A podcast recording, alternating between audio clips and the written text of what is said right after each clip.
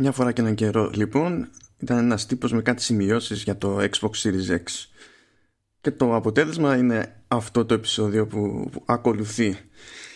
Χαιρετώ και πάλι είμαι ο Μάνος Βέζος και επανέρχομαι με ένα ακόμη ειδικό επεισόδιο αυτή τη φορά συγκεκριμένα για το Xbox Series X το νέο Xbox που αναμένουμε καλώς εγώ των πραγμάτων αν δεν στραβώσει κάτι δηλαδή μέσα στο 2020 προς τα τέλη του 2020 και το επεισόδιο αυτό έρχεται ως φυσική συνέχεια στο εισαγωγικό που είχα κάνει πριν από έναν μήνα περίπου που στην ουσία ήταν περισσότερο μια γενικότερη θεώρηση για το προς τα που πηγαίνει η ένατη γενιά των, των κονσολών η οποία ένατη γενιά στην ουσία ε, εκπροσωπείται από το νέο Xbox και το, και το νέο PlayStation. Λοιπόν, στόχος σε αυτό το επεισόδιο δεν είναι πάλι να γίνουν 9-9 τα διάφορα νούμερα, θα χρησιμοποιήσουμε αριθμούς, okay, αλλά το ζήτημα είναι να, να δοθεί μια τάξη μεγέθους σε κάποια πράγματα, όχι να σταθούμε τόσο πολύ στη, στη λεπτομέρεια. Έτσι κι αλλιώς υπάρχουν πολλά πράγματα που παραμένουν άγνωστα, οπότε δεν έχει νόημα από ένα σημείο και έπειτα να, να το παρακάνουμε με τη, με τη λεπτομέρεια, γιατί είναι αδύνατο να καταλάβουμε και πού θα μας οδηγήσει το τέλος. Οπότε, ξεκινάμε. Ε, νομίζω ότι αυτό που έχει σημασία να σημειώσουμε πρώτα είναι ότι η Microsoft φαίνεται να ακολουθεί μια συγκεκριμένη νοοτροπία στην προκειμένη περίπτωση. Η, όπως έχει δηλώσει και η ίδια το σκεπτικό ξεκίνησε σχετικά απλό θέλησε να πιάσει ότι είχε χτίσει με το Xbox One X που για την ώρα εξακολουθεί να είναι ε, η τεχνικώς ισχυρότερη κονσόλα στην αγορά και να διπλασιάσει την απόδοση τουλάχιστον σε απόλυτους αριθμούς και ό,τι μπορεί να σημαίνει αυτό πριν μπει στην διαδικασία να συνυπολογίσει ό,τι βελτίωση μπορεί να φέρει η νεότερη αρχιτεκτονική γενικότερα και στη CPU και στη GPU και οπουδήποτε αλλού. Έτσι ξεκινάνε πάντα οι, οι νέες κονσόλες στο περίπου διότι αναγκαστικά ο σχεδιασμός ξεκινάει τόσα χρόνια πριν ε, είναι πραγματικές επιλογές τα chipsets που καταλήγουν σε αυτά τα, τα συστήματα που δεν μπορεί κάποιος να κάνει απόλυτα ακριβές πλάνο με το καλημέρα.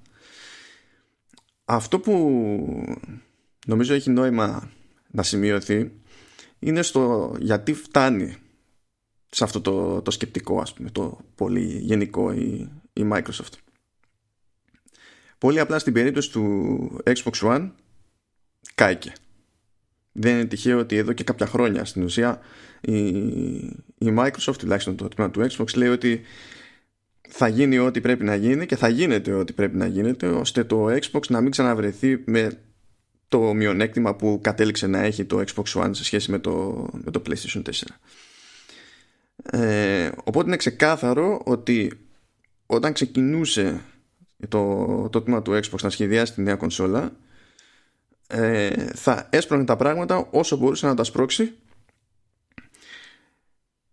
βάζοντας κάποια στοιχήματα στη διαδρομή τέλος πάντων για το πώς έχει νόημα να ζυγίσει κάποια πράγματα με ξεκάθαρο στόχο να μειωθούν οι πιθανότητες όσο γίνεται να έχει τεχνική υπεροχή ο ανταγωνισμός.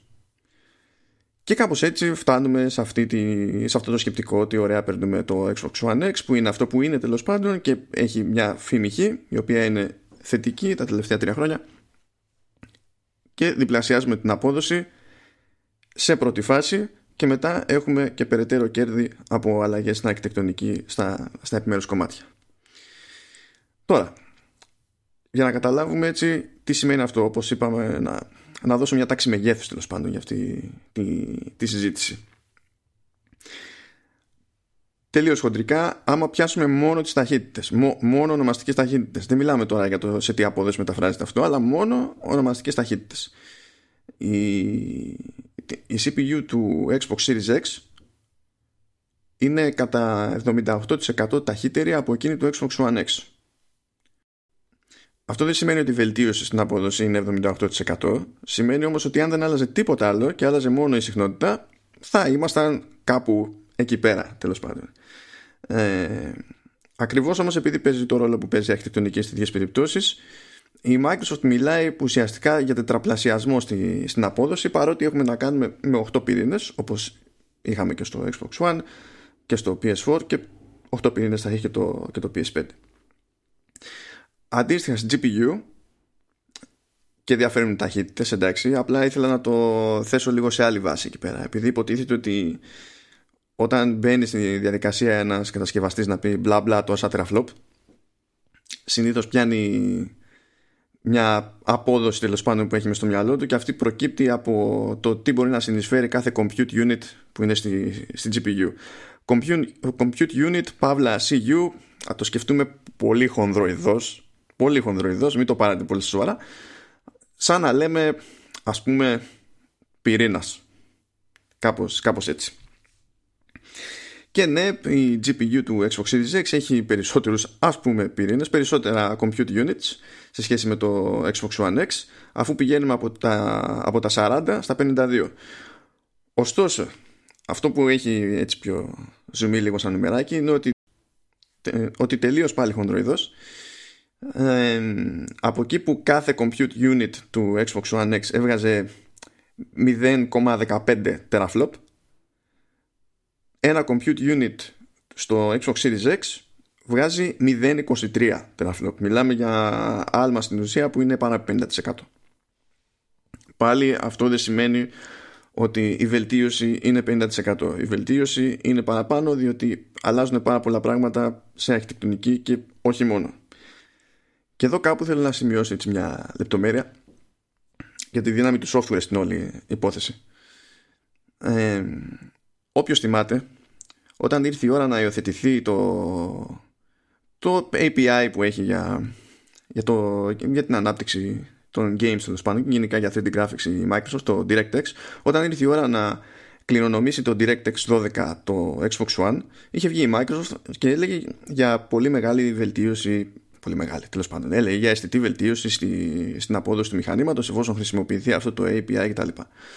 Ε, κάθε κατασκευαστής έχει το δικό του API η Microsoft συμβαίνει να έχει ένα γενικά και για το PC και για το Xbox που είναι το, είναι το DirectX. Η Sony αντίστοιχα έχει τα δικά της, έχει δύο τέλος πάντων διαφορετικά API ανάλογα με, τη, με την περίπτωση.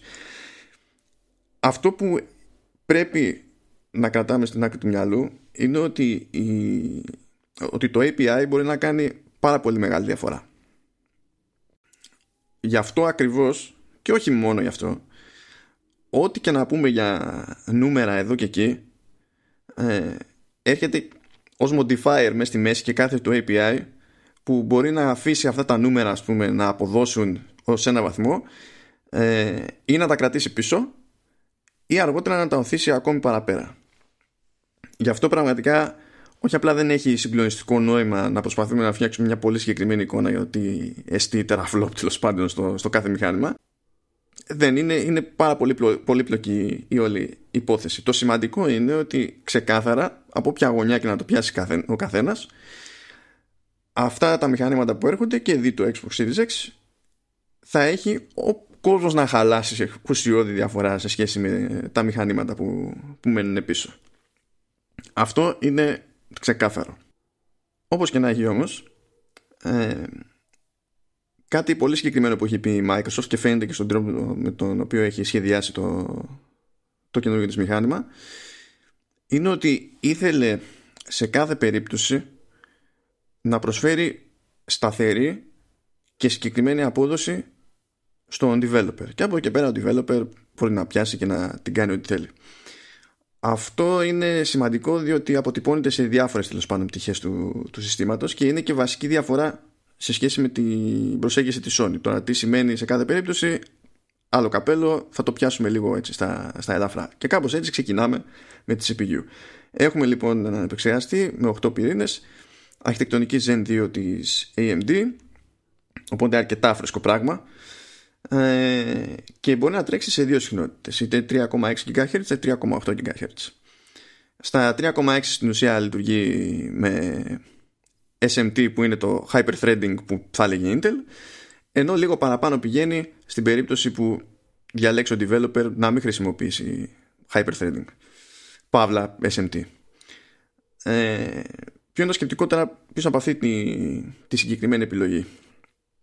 Η λογική είναι ότι δεν είναι όλες οι μηχανές και σίγουρα δεν είναι όλα τα games φτιαγμένα με τέτοιο τρόπο ώστε να μπορούν να αξιοποιήσουν όλους απαραίτητα τους πυρήνες ε, που έχουν στη διάθεσή τους ή όλα τα threads που έχουν στη διάθεσή τους. Τώρα το ότι εδώ πέρα όλοι, δεν είναι όλοι οι πυρήνες διαθέσιμοι στο παιχνίδι ανά πάση στιγμή γιατί ένα μερίδιο τέλος πάντων στην ουσία χοντρικά ένας πυρήνας μένει για άλλες δουλειές είναι, είναι άλλη υπόθεση. Το σκεπτικό της Microsoft πίσω από τη συγκεκριμένη επιλογή είναι ότι δεν είναι όλοι οι τίτλοι και όλες οι μηχανές έτοιμες τέλος πάντων να αξιοποιήσουν όσους περισσότερους πυρήνες έχουν πρόχειρους και όσα περισσότερα threads έχουν πρόχειρα.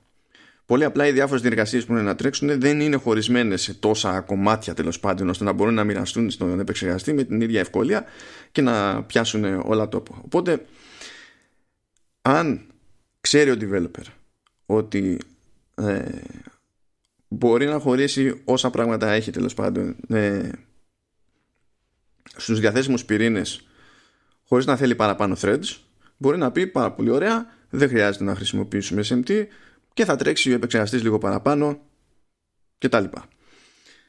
Αντίστοιχα ο άλλος που ξέρει ότι έχει κάνει καλύτερο παραλληλισμό ας πούμε και έχει να γεμίσει threads θα πει πάρα πολύ ωραία θα χρησιμοποιήσω SMT θα τρέξει λίγο παρακάτω στα 3,6 GHz ο, ο επεξεργαστής. Αυτό δεν είναι ουσιοδός πρόβλημα τέλος πάντων ότι πηγαίνει λίγο παρακάτω γιατί και η, μικρα... και η διαφορά είναι μικρή αλλά υποτίθεται ότι αν έχει γίνει βελτιστοποίηση στην αξιοποίηση των threads η συνολική απόδοση ανεβαίνει.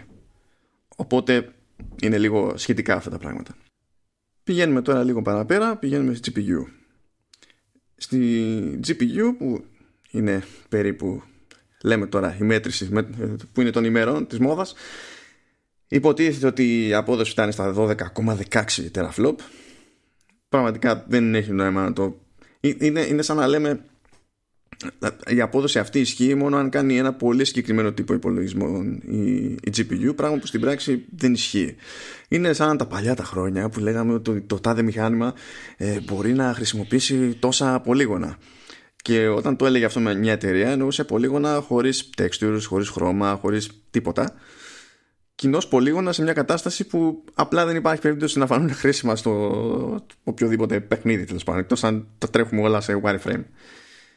Ε, αυτό που έχει περισσότερο νόημα τέλος πάντων είναι ότι εδώ, όπως είπαμε και προηγουμένως, ε, έχουμε 52 compute units και η ταχύτητα που πιάνουν είναι 1825 GHz αυτές οι λεπτομεριούλες έχουν την πλάκα τους πάντα.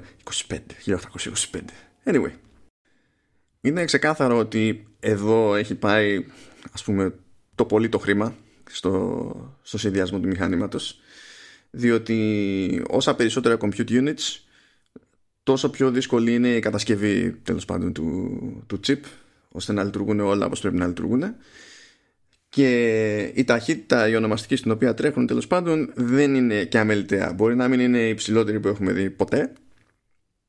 Μπορεί να μην είναι τόσο υψηλή όσο η συχνότητα που θα δούμε τέλος πάντων στα computer units του, του PlayStation 5. Αλλά αν μπει κάποιος σε διαδικασία και δει τι ταχύτητες έχουμε συνήθως σε ίδιε περιπτώσεις σε GPU για το PC, θα καταλάβει ότι δεν είναι τώρα. Δεν είναι καμία αστεία ταχύτητα, ή τουλάχιστον είναι αστεία ταχύτητα απλά με τη θετική έννοια. σε αυτή την περίπτωση έχουμε αρχιτεκτονική RDNA 2. Αυτή είναι αρχιτεκτονική που στην ουσία δεν έχει προλάβει να φτάσει στο, στο PC ακόμη. Οπότε, κατά μία έννοια, πάνω εκεί που θα βγαίνουν οι κονσόλες θα είναι με τα φρέσκα φρέσκα. Τώρα αν θα έχει προλάβει να βγάλει κάποια GPU για PC, AMD ή όχι δεν έχει σημασία, κοντά θα είναι αυτά. Ε, τυχαίνει τέλος πάντων να πέφτουν ε, και οι δύο κονσόλες πραγματικότητα στην ίδια αρχιτεκτονική που είναι τελείως τελευταία σοδιά ας πούμε. Είναι και η πρώτη αρχιτεκτονική στην ουσία της AMD που έχει ειδική πρόβλεψη στο hardware για την υποστήριξη Ray Tracing και αυτό είναι ένα θεματάκι ειδικά συνδυασμό με τα compute units. Η γενική αντίληψη είναι ότι επειδή κάθε compute unit έχει ξεχωριστά δικό του hardware για να επιταχύνει τουλάχιστον μέρος της διαδικασίας του, του ray tracing.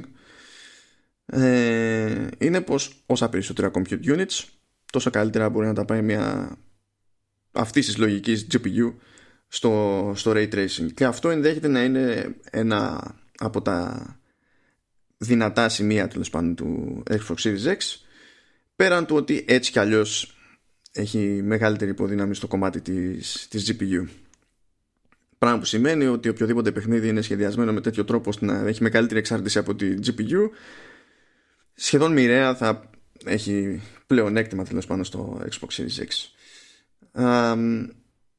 Τώρα βέβαια το σε τι θα αντιστοιχεί στην πράξη γενικά η όλη ιστορία με το Ray Tracing είναι τελείως σχετική υπόθεση διότι όπως και να υποστηριχθεί έχει κόστος.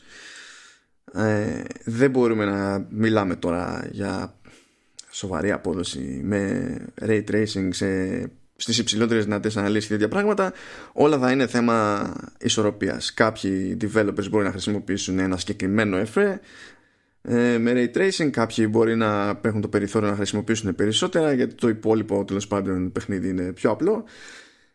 Κάποιοι μπορεί να μην νοιάζονται να πιάσουν μια συγκεκριμένη ε, ανάλυση. Ο καθένας θα κάνει τις επιλογές του και τις θυσίες τους. Δεν έχει νόημα δηλαδή καλά λέμε ωραία υποστηρίζετε το, το ray tracing ναι θα το δούμε εδώ και εκεί ναι θα κάνει έτσι κάποιες ε, βελτιώσεις στα, στα σημεία αλλά πάντα έχει νόημα να το κρατάμε στην άκρη του μυαλού ως κάτι υποστηρικτικό, βελτιωτικό και πάντα κατά περίπτωση σειρά στο puzzle έχει το SSD. Το SSD είναι η ειδοποιώς διαφορά στη, στη γενιά αυτή. Έχω γράψει ένα σχετικό κείμενο εξηγώντας το, το, το σκεπτικό ε, που έχει ανεβεί στο, στο internet. Θα βάλω το link στις σημειώσεις. Όπως έχω πει και κάποια πράγματα σχετικά στο εισαγωγικό επεισόδιο που πάλι θα βρείτε link για αυτό το επεισόδιο, σημειώσεις του επεισοδίου που ακούτε αυτή τη στιγμή. Α, μιλάμε για SSD χωρητικότητα σε 1 TB. Ε, γενικά είναι custom. Παρ' όλα αυτά βασίζεται ε, σε διάβλο PCI Express 3. Αυτό σημαίνει κάποια συγκεκριμένα πράγματα για το ταβάνι που έχει σε ταχύτητα. Ε, αλλά ποιο είναι το ταβάνι που έχει σε ταχύτητα; Υποτίθεται λοιπόν ότι αν μιλάμε για συμπίεστα δεδομένα πηγαίνει στα 2,4 GB το δευτερόλεπτο και αν μιλάμε για συμπιεσμένα δεδομένα ε, μπορεί να υπολογίζει ο developer στα, ότι μπορεί να φτάσει στα 4,8. Στην πραγματικότητα δεν αλλάζει η ταχύτητα με την οποία μεταβιβάζονται τα δεδομένα. Απλά όταν έχεις 2,4 συμπίεστα και τα κάνεις πάσα θα μείνουν 2,4 συμπίεστα. Όταν είναι συμπιεσμένα και τα κάνεις πάσα θα αποσυμπιεστούν και στην ουσία θα αντιστοιχούν σε περισσότερα δεδομένα. Η ταχύτητα δηλαδή είναι στην πραγματικότητα συγκεκριμένη. Ε, εδώ φαίνεται να έχει κάνει μια τσαχπινιά τέλος πάντων η Microsoft γιατί λέει ότι ειδικά για την περίπτωση της συμπίεσης του, των textures έχει φτιάξει νέο αλγόριθμο συμπίεσης με το σκεπτικό ότι έτσι κι αλλιώς τα textures είναι που πιάνουν περισσότερο χώρο γενικά στα games οπουδήποτε. Και γι' αυτό το άλμα από 2,4 σε 4,8 ε, υπονοεί ένα συγκεκριμένο βαθμό τέλος πάντων συμπίεσης στον οποίο μπορεί να υπολογίζει κάποιος που είναι κάπου στο, στο 50% και δεν είναι τυχαίο ότι δεν βρίσκουμε κατά κανόνα ανάλογα τέλος πάντων μεγάλο ποσοστό συμπίεσης σε, ε, σε άλλες περιπτώσεις. Τώρα βέβαια Κατά τα άλλα, οι ταχύτητες αυτές είναι φυσιολογικές από την άποψη ότι χοντρικά το ταβάνι σε PCI 3, σε PCI Express 3 είναι κάπου εκεί πέρα. Στα πολύ γρήγορα, το σκεπτικό είναι ότι το, το SSD προσπαθεί να λειτουργεί και ως επέκταση της RAM. Ε, στην οποία RAM δεν έχουμε τεράστιο άλμα σε αυτή, σε αυτή τη γενιά αλλά θα φτάσουμε και εκεί. Και η λογική είναι ότι ε, θα υπάρχουν τα δεδομένα του παιχνιδιού στο, στο SSD και τα υπόλοιπα τμήματα τέλος πάντων του συστήματος θα προσπαθούν να αξιολογήσουν με το βέλτιστο δυνατό τρόπο τι είναι αυτό που προέχει, τι είναι αυτό που θα ζητηθεί πρώτα από το παιχνίδι για να λειτουργήσει σωστά και να απεικονιστεί αυτό που πρέπει να απεικονιστεί όπως και όταν πρέπει να απεικονιστεί και θα τραβάει γρήγορα δεδομένα από το, από το SSD. Για να λειτουργήσει τώρα όλο αυτό ε, η Microsoft λέει ότι στην ουσία έχει φτιάξει μια αρχιτεκτονική που την ονομάζει Velocity Architecture. Το αυτό είναι συνδυασμό πραγμάτων. Δηλαδή, ενδεικτικά το ένα μέρος της αρχιτεκτονικής αυτής είναι το ίδιο το, το SSD σε αυτή τη, την περίπτωση. Που καλό είναι να σημειώσουμε εδώ πέρα ότι 2,4 GB ανά δευτερόλεπτο που αναφέρει τουλάχιστον στο ασυμπίεστο, δεν θα λέμε τώρα όλες τις παραλλαγές για να μην μπερδευόμαστε παραπάνω, είναι εγγυημένο. Είναι σταθερό. Δηλαδή, ο developer μπορεί να θεωρήσει αυτή την ταχύτητα δεδομένη. Είναι λοιπόν το SSD το ένα κομμάτι του puzzle. Μετά είναι η συμπίεση. Από ποια άποψη; Ναι, είπαμε για αλγόριθμο κτλ. Okay. Αλλά το θέμα είναι το εξής. Με τα μηχανήματα τα καινούργια που θα έχουν να διαχειριστούν σε τέτοιες ταχύτητες τόση αποσυμπίεση ε, τέτοιου όγκου δεδομένων και γενικά διαχείριση τέτοιου όγκου δεδομένων, ε, η αποσυμπίεση δεν είναι απλή υπόθεση. Κανονικά η αποσυμπίεση γίνεται από την ίδια τη CPU ε, ή όταν τέλος πάντων δεν γίνεται από την ίδια τη CPU υπάρχει ένα chip που αναλαμβάνει το, το φόρτο. Αυτό όσο πάμε προς τα πίσω δεν είχε συγκλονιστικό ρόλο τέλος πάντων, δεν ήταν τόσο σημαντικό να υπάρχει συγκλονιστική απόδοση στην, στην αποσυμπίεση. Τώρα όμως ακριβώς επειδή το άλμα στον όγκο των δεδομένων που έχει να κουμαντάρει ανά πάση στιγμή ένα σύστημα είναι μεγάλο ήταν τόσο σημαντικό να είναι όσο πιο, γρήγορα, όσο πιο γρήγορη γίνεται η αποσυμπίεση των δεδομένων που υπάρχει ξεχωριστό chip ειδικά γι' αυτό ώστε να μην μπλέκει σχεδόν καθόλου ο, ο κεντρικός επεξεργαστής με την όλη διαδικασία. Αν έμπλεκε με την όλη διαδικασία η αποσυμπίεση και μόνο θα πιάνε πολλαπλούς πυρήνες πράγμα που σημαίνει ότι θα σε κατεβόταν η CPU θα έμενε πολύ λιγότερο πράγμα ε, για να αξιοποιηθεί από το παιχνίδι καθώς τρέχει. Οπότε ήταν μονόδρομος να υπάρχει ένα ξεχωριστό μπλοκ τέλος πάντων που να αναλαμβάνει ακριβώς την, την αποσυμπίεση. Και το τρίτο μέρος του, του puzzle είναι το direct storage που όπως έτσι μαρτυρά και η ονομασία κατ' ουσίαν είναι και μέρος του DirectX και αυτό έχει να κάνει με το στην ουσία μιλάμε για τον τρόπο, το σύστημα, το τεχνικό υπόβαθρο με το οποίο το σύστημα διαχειρίζεται όλα τα προηγούμενα γιατί παίζει και αυτό το, το ρόλο του. Ήταν και όλα σε αυτό το κομμάτι, ειδικά στην αρχή, το πρώτο Xbox είχε ένα συγκριτικό πρόβλημα τέλος πάντων σε σχέση με το, με το PS4 και τον ανταγωνισμό γενικότερα. Και το Direct Storage έρχεται για να μειώσει πολύ πολύ πολύ το, το φόρτο της CPU. ενδεικτικά. Να το κάνουμε έτσι λίγο πιο, πιο, πιο λιανά και για το direct storage αλλά και για τη συνεισφορά του, του block που υπάρχει για την αποσυμπίεση. Αν δεν υπήρχαν αυτά τα δύο, μόνο το πέρα δόθε των δεδομένων και η αποσυμπίεση των δεδομένων θα πιάνουν πέντε πυρήνες. Πέντε πυρήνες από τους 8 που έχεις CPU με τον ένα να πηγαίνει έτσι κι αλλιώς στο λειτουργικό, χοντρικά, οπότε όπως καταλαβαίνετε δεν θα έμενε τίποτα ότι θα έμενε δεν θα φτάνει ούτε για ζήτο είναι λοιπόν πάρα πολύ σημαντική αυτή η αλλαγή και δεν είναι τυχαίο ότι ανάλογη προσέγγιση έχουν και, και οι δύο σε αυτό το, το κομμάτι και η Sony και, και η Microsoft. Σε αυτό το στάδιο έχει ένα νόημα να πω λίγο για, τη, για την επέκταση τη, του εσωτερικού SSD η Microsoft σε αυτή την περίπτωση χρησιμοποιεί ειδική θύρα ε, έχει σχεδιάσει ειδικό module τέλος πάντων που κουμπώνει πάνω και διατίθεται τέλος πάντων σε συνεργασία με τη, με τη Seagate. Γενικά, εντάξει, ο κόσμος σε αυτές τις περιπτώσεις λέει πάντα γιατί να έχει κάνει κάτι custom και αυτό σημαίνει ότι θέλει να μας τα πάρει κτλ.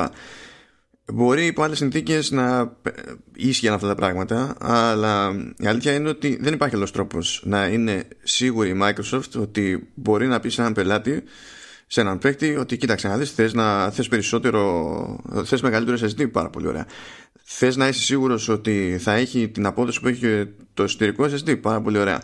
Ορίστε. Και δεν υπάρχει μετά διαφορετικό debate. Υποστηρίζει τη σύνδεση εξωτερικών σκληρών δίσκων μαγνητικών σε αυτή την περίπτωση αλλά και SSD δεν υπάρχει περιορισμός.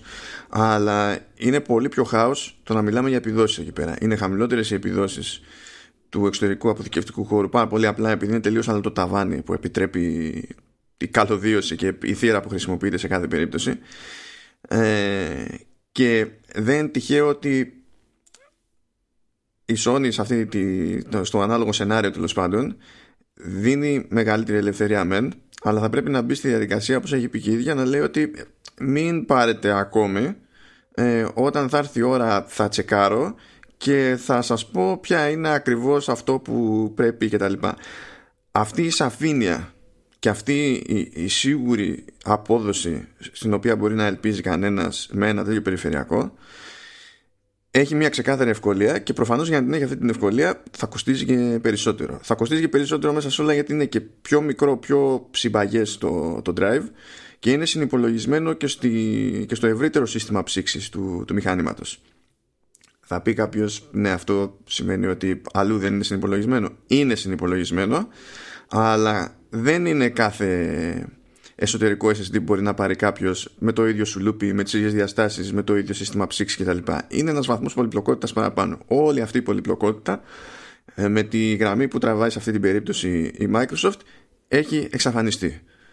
Δεν θα είναι ευθυνή λύση, γιατί εδώ που τα λέμε κανένα SSD που μπορεί να διαβάζει ο κόσμος να χαλάσει 2,4 GB δευτερόλεπτο δεν είναι ευθυνή λύση, όπως και να το δει κανένας. Αλλά είναι σημαντικό, ειδικά για τις κονσόλες, ειδικά για τις κονσόλες, να υπάρχει μια προφανής λύση σε ένα πολύ συγκεκριμένο ζήτημα. Ώρα όμως για τη RAM. Έχουμε συνηθίσει από γενιά σε γενιά και από μηχάνημα σε μηχάνημα να έχουμε τεράστια διαφορά στη RAM. Έχουμε συνηθίσει να, να οχταπλασιάζεται συνήθως από γενιά σε γενιά. Αυτό δεν ισχύει στα καινούργια μηχανήματα ούτε κατά διάνοια και είναι ένας από τους λόγους που υιοθετείται και το SSD όχι απλά ως ένας τρόπος να φορτώνουν πράγματα πιο γρήγορα και να περιμένουμε λιγότερο αλλά υποστηρικτικά προς το σύστημα γενικότερα και προς τη, προς τη RAM. Πηγαίνουμε λοιπόν στα 16 GB μνήμης GDDR6 κλασικά ε, όπως και στο Xbox One X αντίστοιχα και στο PS4 και στο PS4 Pro όχι ε, όπως το, το Xbox One. Ε, έχουμε μνήμη που είναι για GPU διότι πάρα πολύ απλά είναι πολύ ταχύτερη μνήμη και αυτά τα συστήματα έχουν ανάγκη από τέτοιες τσαχμινιές. Τώρα εδώ πάλι έχει κάνει εδώ έχει κάνει ένα έτσι λίγο πιο περίεργο πραγματάκι η Microsoft. Από τη μία για λόγους ισορροπίας από την άλλη για λόγους κόστους η Microsoft μας έχει συνηθίσει τουλάχιστον στη γενικότερη μνήμη συστήματος ό,τι, και αν, ό,τι είδους μνήμη και αν είναι αυτή να έχει μια πολύ συγκεκριμένη απόδοση. Να έχει ένα συγκεκριμένο εύρος τέλος πάντων. Να έχει ένα συγκεκριμένο bandwidth. Από το πρώτο γίγκα μέχρι το τελευταίο. Αυτό αλλάζει με το Xbox Series X. Αφού θα έχουμε διαφορετικό bandwidth για τα 10 GB από τα 16 και διαφορετικό από τα 6 Τώρα, αυτό που συμβαίνει, δηλαδή σε πρώτη φάση, γιατί ξέρω ότι σας νοιάζουν κάτι, τέτοια, κάτι τέτοιες κοντρίτσες, τα 10 GB που είναι πιο γρήγορα, ε, είναι πιο γρήγορα, τρέχουν πιο γρήγορα από τη μνήμη του, ε, του PlayStation 5. Τα άλλα 6 όμως τρέχουν πιο αργά. Τέλος πάντων, αυτό σημαίνει ότι οι developers θα πρέπει να υπολογίσουν κάπως τα πράγματα αυτό που μπορώ να μεταφέρω εγώ είναι το πώς έχει αιτιολογήσει η Microsoft τη, ας πούμε, τη, τη διχοτόμηση αυτή της μνήμης. Ε, πρώτα απ' όλα έτσι κι αλλιώς δεν είναι όλη αυτή η μνήμη διαθέσιμη στα, στα games. Από τα 16 GB το όποιο παιχνίδι μπορεί να υπολογίσει στα 13,5. Ε, τα 2,5 GB αυτά που δεν διατίθεται στο παιχνίδι κόβονται από την μεταξύ των δύο τέλος πάντων πιο αργή μνήμη που υποτίθεται ότι όλη αυτή η πιο αργή λέγεται standard memory. Τα 10 GB που τρέχουν πιο γρήγορα ονομάζονται GPU optimal. Γιατί ξεκάθαρα προορίζονται τέλος πάντων περισσότερο για χρήση από το chip γραφικών. Τώρα αυτό που λέει η, η Microsoft είναι ότι οι διάφορες διεργασίες που έτσι κι δεν έχουν καμία σχέση με, με την GPU αλλά με τη CPU φτάνουν συνήθως για να γεμίσει η, διαθέσιμη standard memory. Και ως προς αυτές τις διεργασίες υποτίθεται ότι η διαφορά στην ταχύτητα της μνήμης δεν παίζει ρόλο. Οπότε το να έκανε εκείνη τη μνήμη πιο γρήγορη δεν θα σήμαινε και πάρα πολλά πράγματα για ένα υποσύνολο συγκεκριμένο ε, διεργασιών. Τώρα, δεν έχω κάποιο πρόβλημα να δεχτώ αυτή τη, τη θεωρία. Δεν είναι αυτό το θέμα. Η απλή πραγματικότητα όμως είναι ότι αν ήταν σταθερή απόδοση από άκρη άκρη στην RAM, ο developer δεν θα τον ένοιαζε που πέφτει τι. Τώρα εκ των πραγμάτων θα πρέπει να τον νιάξει λίγο που πέφτει τι για να μην γίνει κανένα κουφό. Τώρα το αν ε, οι μηχανές θα προσαρμοστούν έτσι ώστε να τον διευκολύνουν. Αν το API είναι τέτοιο ώστε να τον διευκολύνει και να φτάσει σε ένα σημείο να μην χρειάζεται να το σκεφτεί, αυτό είναι ένα πράγμα που παραμένει άγνωστο στην παρούσα φάση και στην τελική μιλάμε για πράγματα που μπορούν να ξεκινήσουν κάπως, να αλλάξουν παραπέρα και να βελτιωθεί μια κατάσταση. Όπως και να έχει. Αλλά τέλος πάντων αυτό δηλαδή αν πούμε ότι ε, υπάρχουν δύο περίεργα στην αρχιτεκτονική του Xbox Series X από τη μία είναι αυτή η προσέγγιση στη RAM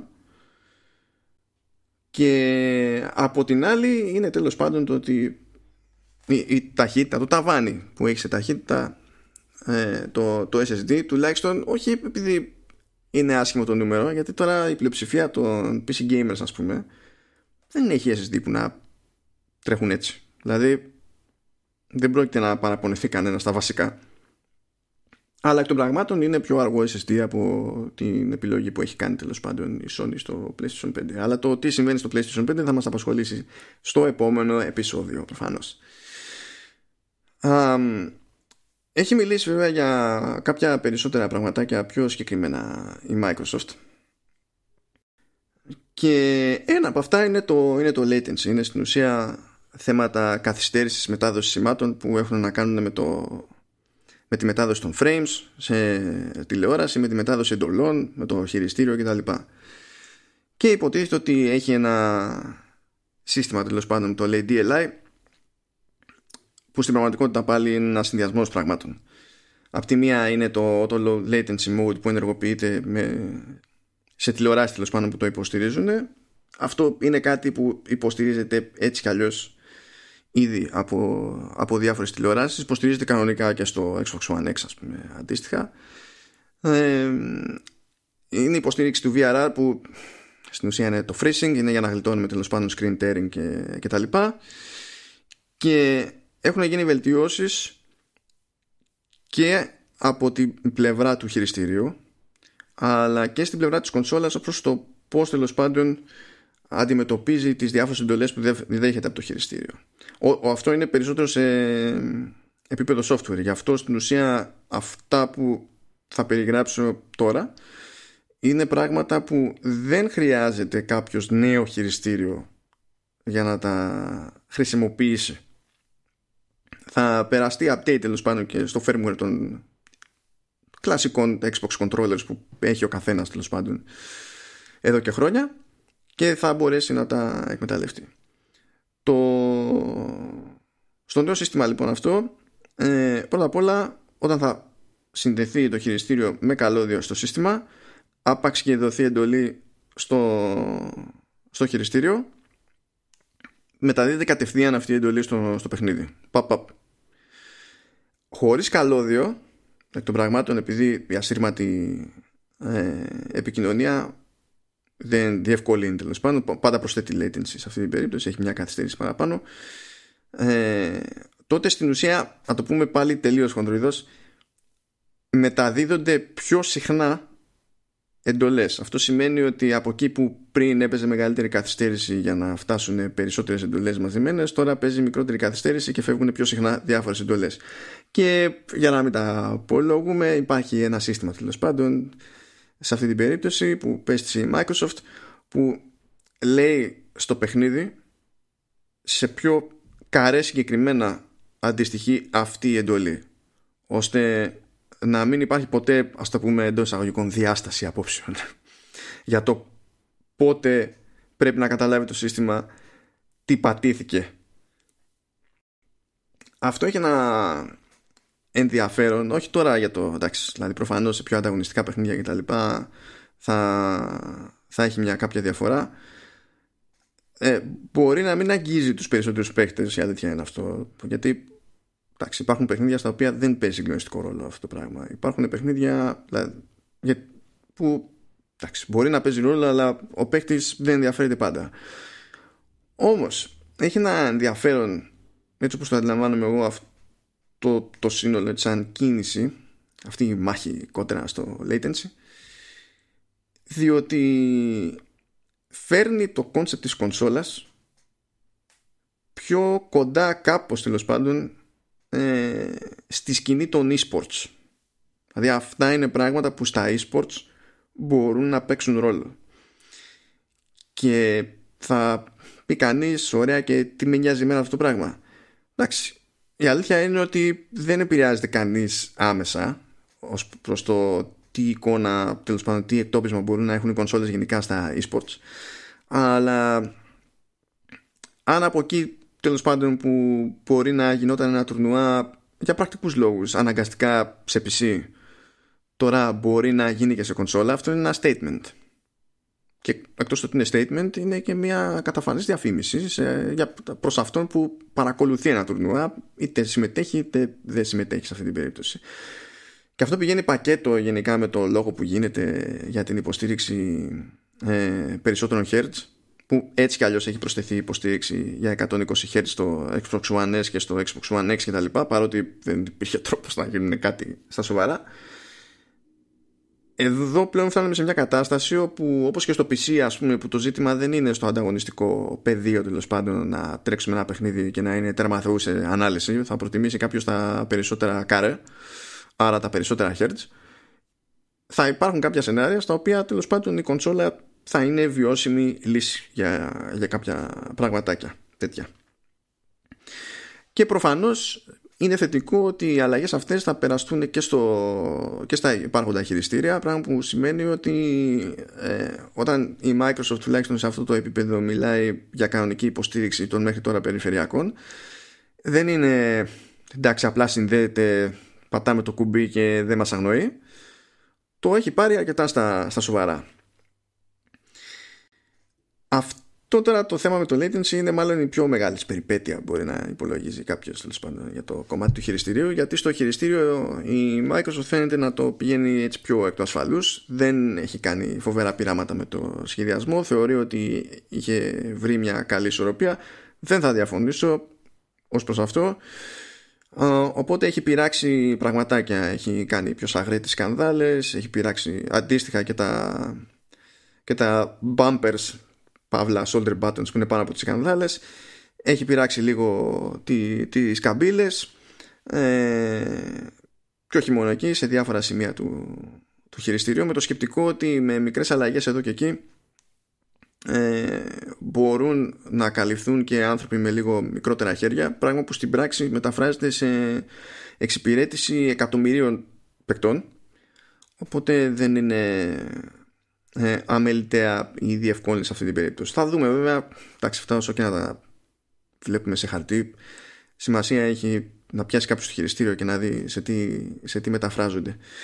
Ε, τώρα, δύο είναι οι αλλαγές από εκεί και πέρα. Ότι έχει προσθεθεί ένα πλήκτρο που είναι ειδικά για το, για το sharing, το οποίο προσωπικά το θεωρώ θετική εξέλιξη. Από ποια άποψη, το, η ιδέα ότι τώρα πως έχουν τα πράγματα πρέπει να ανοίξω ένα άλλο μενού και μετά να χρησιμοποιήσω άλλο πλήκτρο για να κάνω share. Έτσι όπως είναι τουλάχιστον στημένο και το μενού του Xbox είναι πιο ενοχλητικό από όσο θα έπρεπε. Δηλαδή ή έπρεπε να αλλάξει το μενού ή έπρεπε να υπάρχει μεμονωμένο πλήκτρο ή κατά με καλύτερα και τα δύο να γίνουν δεν ξέρω τι θα γίνει με το μενού, τουλάχιστον ένα πλήκτρο έχει προσθεθεί σε αυτή τη, την περίπτωση. Ε, πιο σημαντική αλλαγή θεωρώ ότι είναι το D-pad που ακολουθεί ε, μια γραμμή που έχει ακολουθήσει, που έχουμε δει να χρησιμοποιεί η Microsoft και στα, ε, και στα Elite Controllers. Δεν είναι σταυρός στην ουσία, αλλά ε, δεν είναι και επίπεδος δεν είναι επίπεδη η επιφάνεια. Ευτυχώς είναι ματ και είναι υπολογισμένο έτσι ώστε να διευκολύνει περισσότερο όταν θέλουμε να κάνουμε κάτι πολύ συγκεκριμένο όπως η κύκλια, τετάρτη μόρια και τέτοια πράγματα που είναι έτσι αγαπημένες κινήσεις σε fighting games και όχι μόνο αλλά κυρίως εκεί. Ε, έχω την περίεργα να δω πως θα είναι στη, στην πράξη γιατί εντάξει το σχήμα είναι αυτό που είναι αυτό δεν πάει να πει ότι ξέρουμε πως είναι το υλικό ακριβώς και ποια είναι η τελική αίσθηση. Ε, τουλάχιστον τουλάχιστον ευτυχώς για όλους θα πω ε, ο Σταυρός πλέον είναι ματ. Οι σκανδάλες είναι ματ εκτός από σάγρε ε, και τα bumpers είναι ματ και αντίστοιχα ε, έχουν πειράξει λίγο και, και τις λαβές για να έχουν καλύτερη, καλύτερο κράτημα. Πάλι λοιπόν και το θέμα του χειριστηρίου που έτσι κι αλλιώς θα υποστηρίζει τα πρωτόκολλα που έχουμε μάθει άρα θα λειτουργεί με Xbox Wireless τουλάχιστον στην περίπτωση του Xbox αλλά θα υποστηρίζει και σύνδεση USB-C για καλύτερη απόδοση εκείνη την περίπτωση ακόμη και Bluetooth που δεν θα χρησιμοποιείται στο Xbox γιατί είναι χειρότερη λύση από το Xbox Wireless αλλά το σκεπτικό είναι ως συνήθως να μπορεί κάποιος να έχει ένα χειριστήριο του, του Xbox και να το, μπορεί να το χρησιμοποιήσει και σε άλλες πλατφόρμες. Έτσι κι αλλιώς ε, άμα είναι να χρησιμοποιηθεί χειριστήριο Xbox σε τηλέφωνο με υπηρεσία όπως το xCloud που είναι για το game streaming τέλος πάντων που στείνει η Microsoft ε, δεν πρόκειται να βρει κανένας τηλέφωνο που να υποστηρίζει Xbox Wireless ούτε κάτι άλλο έτσι ξέρω εγώ τηλεόραση και άλλα πραγματάκια που να υποστηρίζουν Xbox Wireless. Όχι εύκολα δηλαδή. Πράγμα μας φέρνει στο xCloud. Το xCloud προφανώς είναι πως ιδέα άσχετο με το Xbox Series X. Ως προς το design του Xbox Series X όμως δεν είναι τελείως άσχετο και αυτό είναι, είναι μια ενδιαφέρουσα λεπτομέρεια που δείχνει τέλος πάντων πόσο στα σοβαρά παίρνει κάποια πράγματα η, η Microsoft και πόσο συνολικά προσπαθεί να τα δει ως συνδυασμό υπηρεσιών και, και hardware. Η μνήμη στο Xbox Series X είναι ECC. Θα πείτε ωραία και τι έγινε. Θα πω ναι, έχετε δίκιο. Η μνήμη ECC υπάρχει συνήθως σε servers. Χωρίς το κάνω έτσι νιανιά το ζήτημα είναι ότι ε, στη μνήμη μπορούν να προκύψουν διάφορα τέλος πάντων λάθη, διάφορες αστοχίες και η μνήμη ECC μπορεί τέλος πάντων να κάνει τσεκαρίσματα ώστε να αποφεύγει αυτά τα errors. Είναι χαρακτηριστικό ότι η μνήμη GDDR6 που χρησιμοποιεί το σύστημα με ECC δεν υπάρχει οπότε μιλάμε για ένα κόμπο που έχει φτιαχτεί επί τούτου Βίντεο που ωραία και τι να το κάνω εγώ ότι με ενδιαφέρει. Όταν θα παίζει κάποιος στο μηχάνημά του δεν θα παίζει και συγκλονιστικό ρόλο. Δεν τα λέμε. Ούτε περιμένει κανένας να πάθει kernel panic ας πούμε, στο, στο μηχάνημα. Α, όμως η Microsoft έχει στόχο να χρησιμοποιεί Xbox Series X ως servers σε δύο περιπτώσεις προφανώς. Η μία περίπτωση είναι στα δικά της data centers από όπου θα τρέχει η υπηρεσία xCloud και στην άλλη περίπτωση στην πάντα του χρήστη που θα μπορεί να χρησιμοποιήσει το δικό του μηχάνημα ως απομακρυσμένο σερβερ ώστε να είναι αλλού η κονσόλα, αλλού ο ίδιος και να χρησιμοποιεί κάποια άλλη συσκευή τέλος πάντων και να κάνει stream το παιχνίδι που θέλει να παίξει. Αυτό σημαίνει λοιπόν ότι έχει κάνει κάτι πολύ συγκεκριμένο η Microsoft ώστε το μηχάνημα να τη διευκολύνει στην υπηρεσία που θέλει να προσφέρει. Με όποιο τρόπο και αν θέλει να την προσφέρει. Και δεν είναι το μόνο πραγματάκι που έχει κάνει προς αυτό.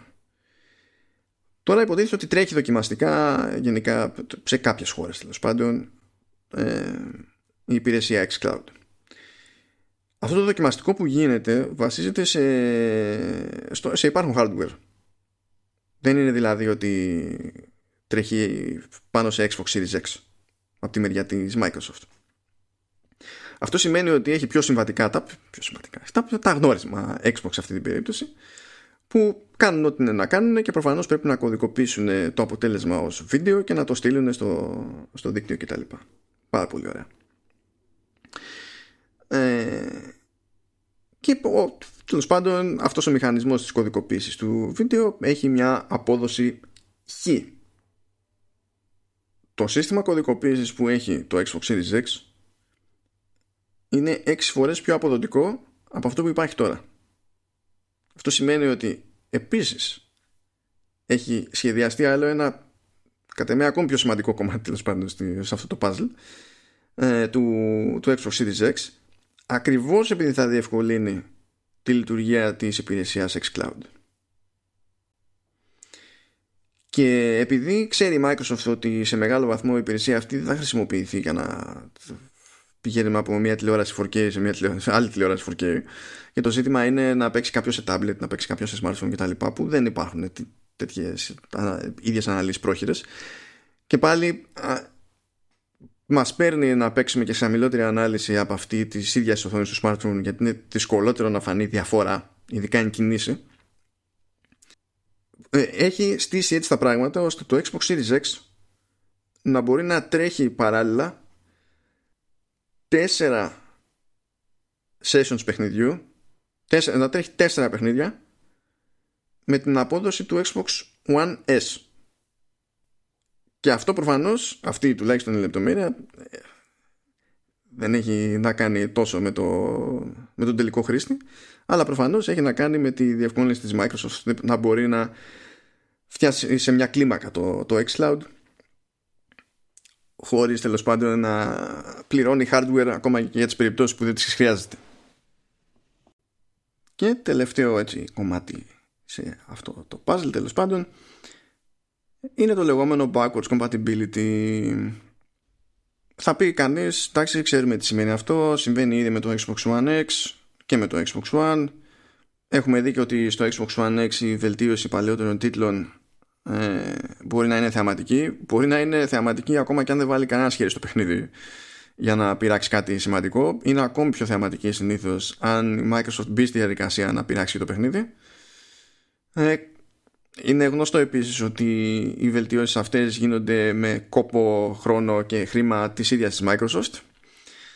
Γιατί σε τέτοια σενάρια άμα περιμένουμε από τους publishers είναι λίγο πιο δύσκολα τα πράγματα. Τέλος πάντων, άλλη ιστορία, απονεμένη.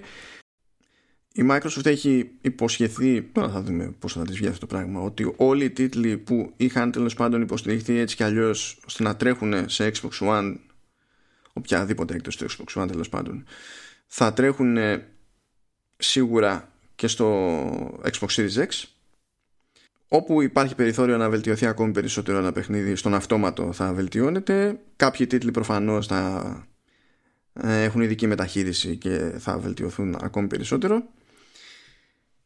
Και εδώ υπάρχει έτσι μια ας πούμε λεπτομεριούλα ειδικά σε σχέση με το Xbox One X έχουμε δει τι διαφορά μπορούσε να κάνει το Xbox One X σε παλιούς τίτλους εφόσον γινόταν και λίγη δουλειά παραπάνω από την Microsoft. Αυτό το πετύχαινε το Xbox One X χρησιμοποιώντας το 50% των πόρων του συστήματος. Για τον οποιοδήποτε λόγο δεν χρησιμοποιούσε το σύνολο των διαθέσιμων πόρων. Αυτό αλλάζει όμως την περίπτωση του Xbox Series X διότι υποτίθεται σύμφωνα με τα λεγόμενα της Microsoft ότι το σύνολο των πόρων του συστήματος θα μπορεί να αξιοποιηθεί εφόσον τέλος πάντων έχει γίνει ανάλογη επιλογή ε, σε τίτλους που τρέχουν στην ουσία σε backwards compatibility. Θα δούμε όταν έρθει η ώρα σε τι σημαίνει αυτό. Βάζω εδώ τώρα ως ε, μέρος του backwards compatibility το, το HDR. Το HDR εντάξει, υποστηρίζεται ήδη σε Xbox One S και Xbox One X. Γενικά ε, είναι από τα καλά παραδείγματα σε σχέση με τον ανταγωνισμό και σε σχέση ειδικά με το PC ή καλά γενικά στο θέμα του HDR οι κονσόλες είναι σε πολύ καλύτερη μοίρα από το PC τι να κάνουμε PC gamers τα παράπονα αλλού. Ε, όμως εντάξει θα υποστηρίζεται και στο Xbox Series X γενικά το HDR πάρα πολύ ωραία που κολλάει θα πει κάποιος στο backwards compatibility. Κολλάει στο ότι η Microsoft λέει ότι στο πλαίσιο του backwards compatibility θα μπορεί να προσθεθεί αναδρομικά HDR σε παιχνίδι που δεν σχεδιάστηκε ποτέ ώστε να δίνει σήμα HDR. το οποίο είναι εντυπωσιακό από την άποψη ότι αν είναι και σχετικά σόι, δεν λέμε να είναι και άμα είναι και πολύ καλό, ακόμη καλύτερα, αλλά ε, έστω να είναι σχετικά σόι το αποτέλεσμα σε αυτή την περίπτωση, ε, θα γίνουν ακόμα, κατά μία έννοια, θα ε, έχουν ακόμη τέλος πάντων πιο συγκεκριμένο λόγο ύπαρξης κάποιοι παλαιότεροι τίτλοι που δεν θα πηγαίνουν χαμένοι σε νεότερες τηλεοράσεις που μπορούν να κάνουν κάποια πράγματα που απλά ήταν αδύνατα προηγουμένως. Και μου άρεσε μια λεπτομέρεια που δεν έχει καν να κάνει με το HDR, αλλά έχει να κάνει με τον τρόπο που εφαρμόζεται το, το HDR. Λέει ότι επειδή τέλος πάντων στην πραγματικότητα μιλάμε για ένα σύστημα που κάπως αξιολογεί το τι συμβαίνει με το, με το χειρισμό του φωτισμού και άρα του χρώματος ε, σε ένα καρέ και μετά κωδικοποιείται κάπως κτλ. Πάρα πολύ ωραία. Ότι αυτό το σύστημα μπορεί να χρησιμοποιηθεί στην πραγματικότητα ώστε ε, να μετατρέπεται η προβολή του παιχνιδιού με τρόπο τέτοιο που να, εξυπηρε... να εξυπηρετεί ε, και πάσχοντες από αφροματοψία χωρίς να μπει στη διαδικασία ο developer να κάνει κάτι συγκεκριμένο και αυτό μπορεί να εφαρμοστεί και σε ένα παιχνίδια και μπορεί να εφαρμοστεί και σε παλαιότερα παιχνίδια που τρέχουν υποτίθεται στο, στο νεότερο μηχάνημα. Αυτό νομίζω ότι αργά ή γρήγορα θα το βροντοφωνάζει η, η, Microsoft διότι δεν βλέπω κάποιο λόγο να, να μην το κάνει. Είναι, είναι, είναι μόνο θετικό. Και είναι άλλο να... Δεν μπορούμε καν να το πούμε δείγμα στην πραγματικότητα. Στην ουσία είναι άλλη μια απόδειξη του πόσο σοβαρά παίρνει το όλο θέμα του backwards compatibility για τον οποιοδήποτε λόγο τέλος πάντων η Microsoft. Είχαμε που είχαμε δείγματα, δηλαδή περάσαμε από φάσει όπου εντάξει, καλή φάση, μετά πήγαμε στο Ω, κοίταξε να δεις, γίνονται καλύτερα και τα παιχνίδια και τώρα το πάει ακόμη, ακόμη παραπέρα. Ήδη δηλαδή είμαστε σε μια φάση στο τουλάχιστον σε Xbox One X που βλέπουμε να γίνονται πράγματα στον αυτόματο που παλαιότερα κάποιος θα μας τα πουλάγε για remaster. Και συνεχίζει η Microsoft αυτό το, το τροπάριο. Και εντάξει, έστω και για την πρόθεση, θα δούμε για το αποτέλεσμα. Μπράβο. Τώρα, ήρθε η ώρα να κλείσουμε αυτό το επεισόδιο, το οποίο εντάξει, πιστός στις βέζικες παραδόσεις, έχει τραβήξει περισσότερο από όσο υπολόγιζα. Ένα γενικότερο σχόλιο τέλος πάντων για όλη τη, την προσέγγιση της Microsoft είναι ότι θέλησε να έχει στα, στους κεντρικούς πυλώνες του συστήματος να έχει σταθερή απόδοση. Ο κόσμος να χαλάσει να έχει σταθερή απόδοση. Αυτό σημαίνει και με τις επιλογές που έχει κάνει στα chipsets και τα λοιπά ότι έπρεπε να κάνει και κάποια τσαχπινιά στο κομμάτι της ψήξης. Δηλαδή ε, μπορεί να λέμε εντάξει ότι βγήκε για κάποιο λόγο το σχέδιο της κονσόλας όπως βγήκε και όντως βγήκε για να υπάρχει ελπίδα με την ψήξη που έχει ειδικό ενδιαφέρον πιστεύω στην ουσία η, η μητρική είναι σπασμένη στα δύο ε, υπάρχει κενό, κενό τέλος πάντων. υπάρχει απόσταση μεταξύ των δύο κομματιών ανάμεσα στα δύο κομμάτια υπάρχει ε, vapor chamber και παθητική ψήξη και τα λοιπά και περνάει από τη από το από τη μέση τέλος πάντων περνάει ο πολύς ο αέρας και τα λοιπά. Το έχει πάρει έτσι λίγο πατριωτικά το θέμα η Microsoft για το οποίο μας είχε πείσει έτσι κι αλλιώς με την περίπτωση του Xbox One X αλλά το πηγαίνει ακόμη παραπέρα από τη στιγμή που θέλει να έχει σταθερή απόδοση και να τρέχουν όλα με σταθερή ταχύτητα ο κόσμος να χαλάσει μπορεί να πει κανείς ότι από την πλευρά του, ε, του developer σε κάποια πράγματα του λύνει τα χέρια. Δεν θα πρέπει να σκεφτεί. Θα μπορεί να κάνει, ειδικά οι μικροί developers, ας πούμε, θα μπορούν να κάνουν κάποια πράγματα χωρίς optimization και να μην, να μην καταραίει τίποτα τέλος πάντων. Από την άλλη, το λογικό είναι δεδομένων των περιστάσεων και της, των επιλογών αυτών τέλος πάντων να έχει καταλήξει με ακόμα μεγαλύτερη κατανάλωση αυτό το, το μηχάνημα σε σχέση με τις κονσόλες που, που έχουμε τώρα και θα πόνταρα ότι θα έχει και μεγαλύτερη κατανάλωση και σε σχέση με το, με το PlayStation 5 σε αυτή, τη, σε αυτή την περίπτωση. Διότι ό,τι και να κάνει το μηχάνημα δεν θα αλλάζει συχνότητα και η αλήθεια είναι ότι κάποια παιχνίδια βαραίνουν πιο πολύ τη GPU και όχι πιο πολύ τη CPU. Κάποιοι κάνουν, κάποια παιχνίδια κάνουν το ανάποδο. ε, αυτό σημαίνει ότι μπορεί να μην υπάρχει φόρτος τέλος πάντων στη μία πλευρά και να υπάρχει φόρτος στην άλλη και παρόλα αυτά κανένας δεν θα κόβει ταχύτητα πουθενά ε, αυτό σημαίνει ότι μέρος της κατανάλωσης τέλος πάντων κατά μία έννοια θα, θα, είναι, θα είναι φύρα αλλά τόσο αποφασισμένη είναι η Microsoft να υιοθετήσει έτσι τη λογική πάρε παιδί μου ισχύει. Εκεί είναι και σε περιμένει λιώσε.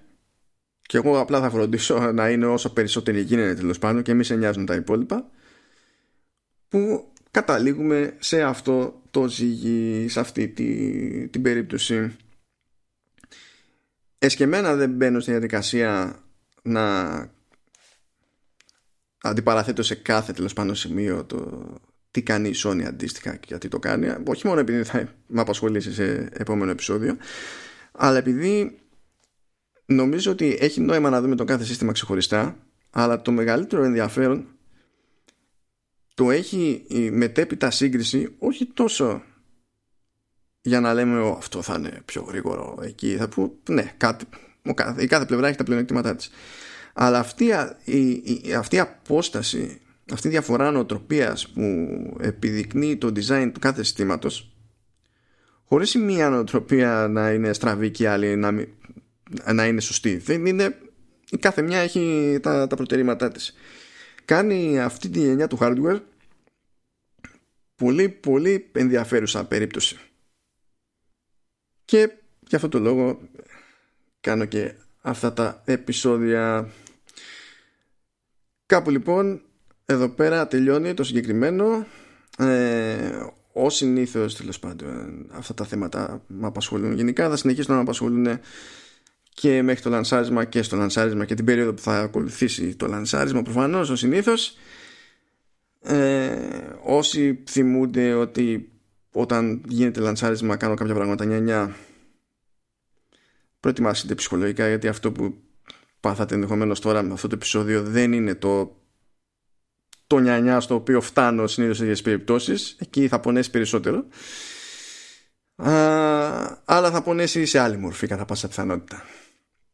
Σε κάθε περίπτωση σας αφήνω γιατί έχω να ξεκινήσω τις σημειώσεις και την οργάνωση των σκέψεων για το επεισόδιο του PlayStation 5 και μιας και μιλάμε για σημειώσεις να κάνω και μια σημείωση έτσι τώρα. Φωνητική για εσάς περισσότερο. Ε, εφόσον για κάποιο λόγο έτσι, συμμερίζεστε την πετριά που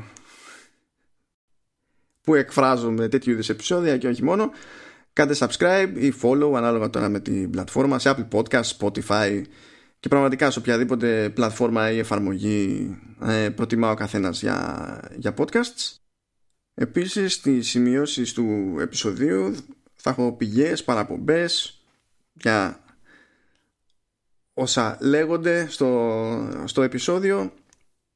Ε, και τις σημειώσεις αυτές μπορείτε να τις βρείτε και στην στο σελίδα του, του FM που είναι haftoon.fm προφανώς θα υπάρχει το link πρόχειρο αλλά και στην εφαρμογή που ενδεχομένως χρησιμοποιείτε για να ακούσετε αυτό το επεισόδιο γιατί οι εφαρμογές μπορούν να δείξουν και τη σημείωση του επεισοδίου με τα links να λειτουργούν κανονικά και να τα έχετε όλα μαζεμένα και όμορφα. Αυτά από μένα. Χαιρετώ και τα ξαναλέμε με την επόμενη δόση από τσιπάκια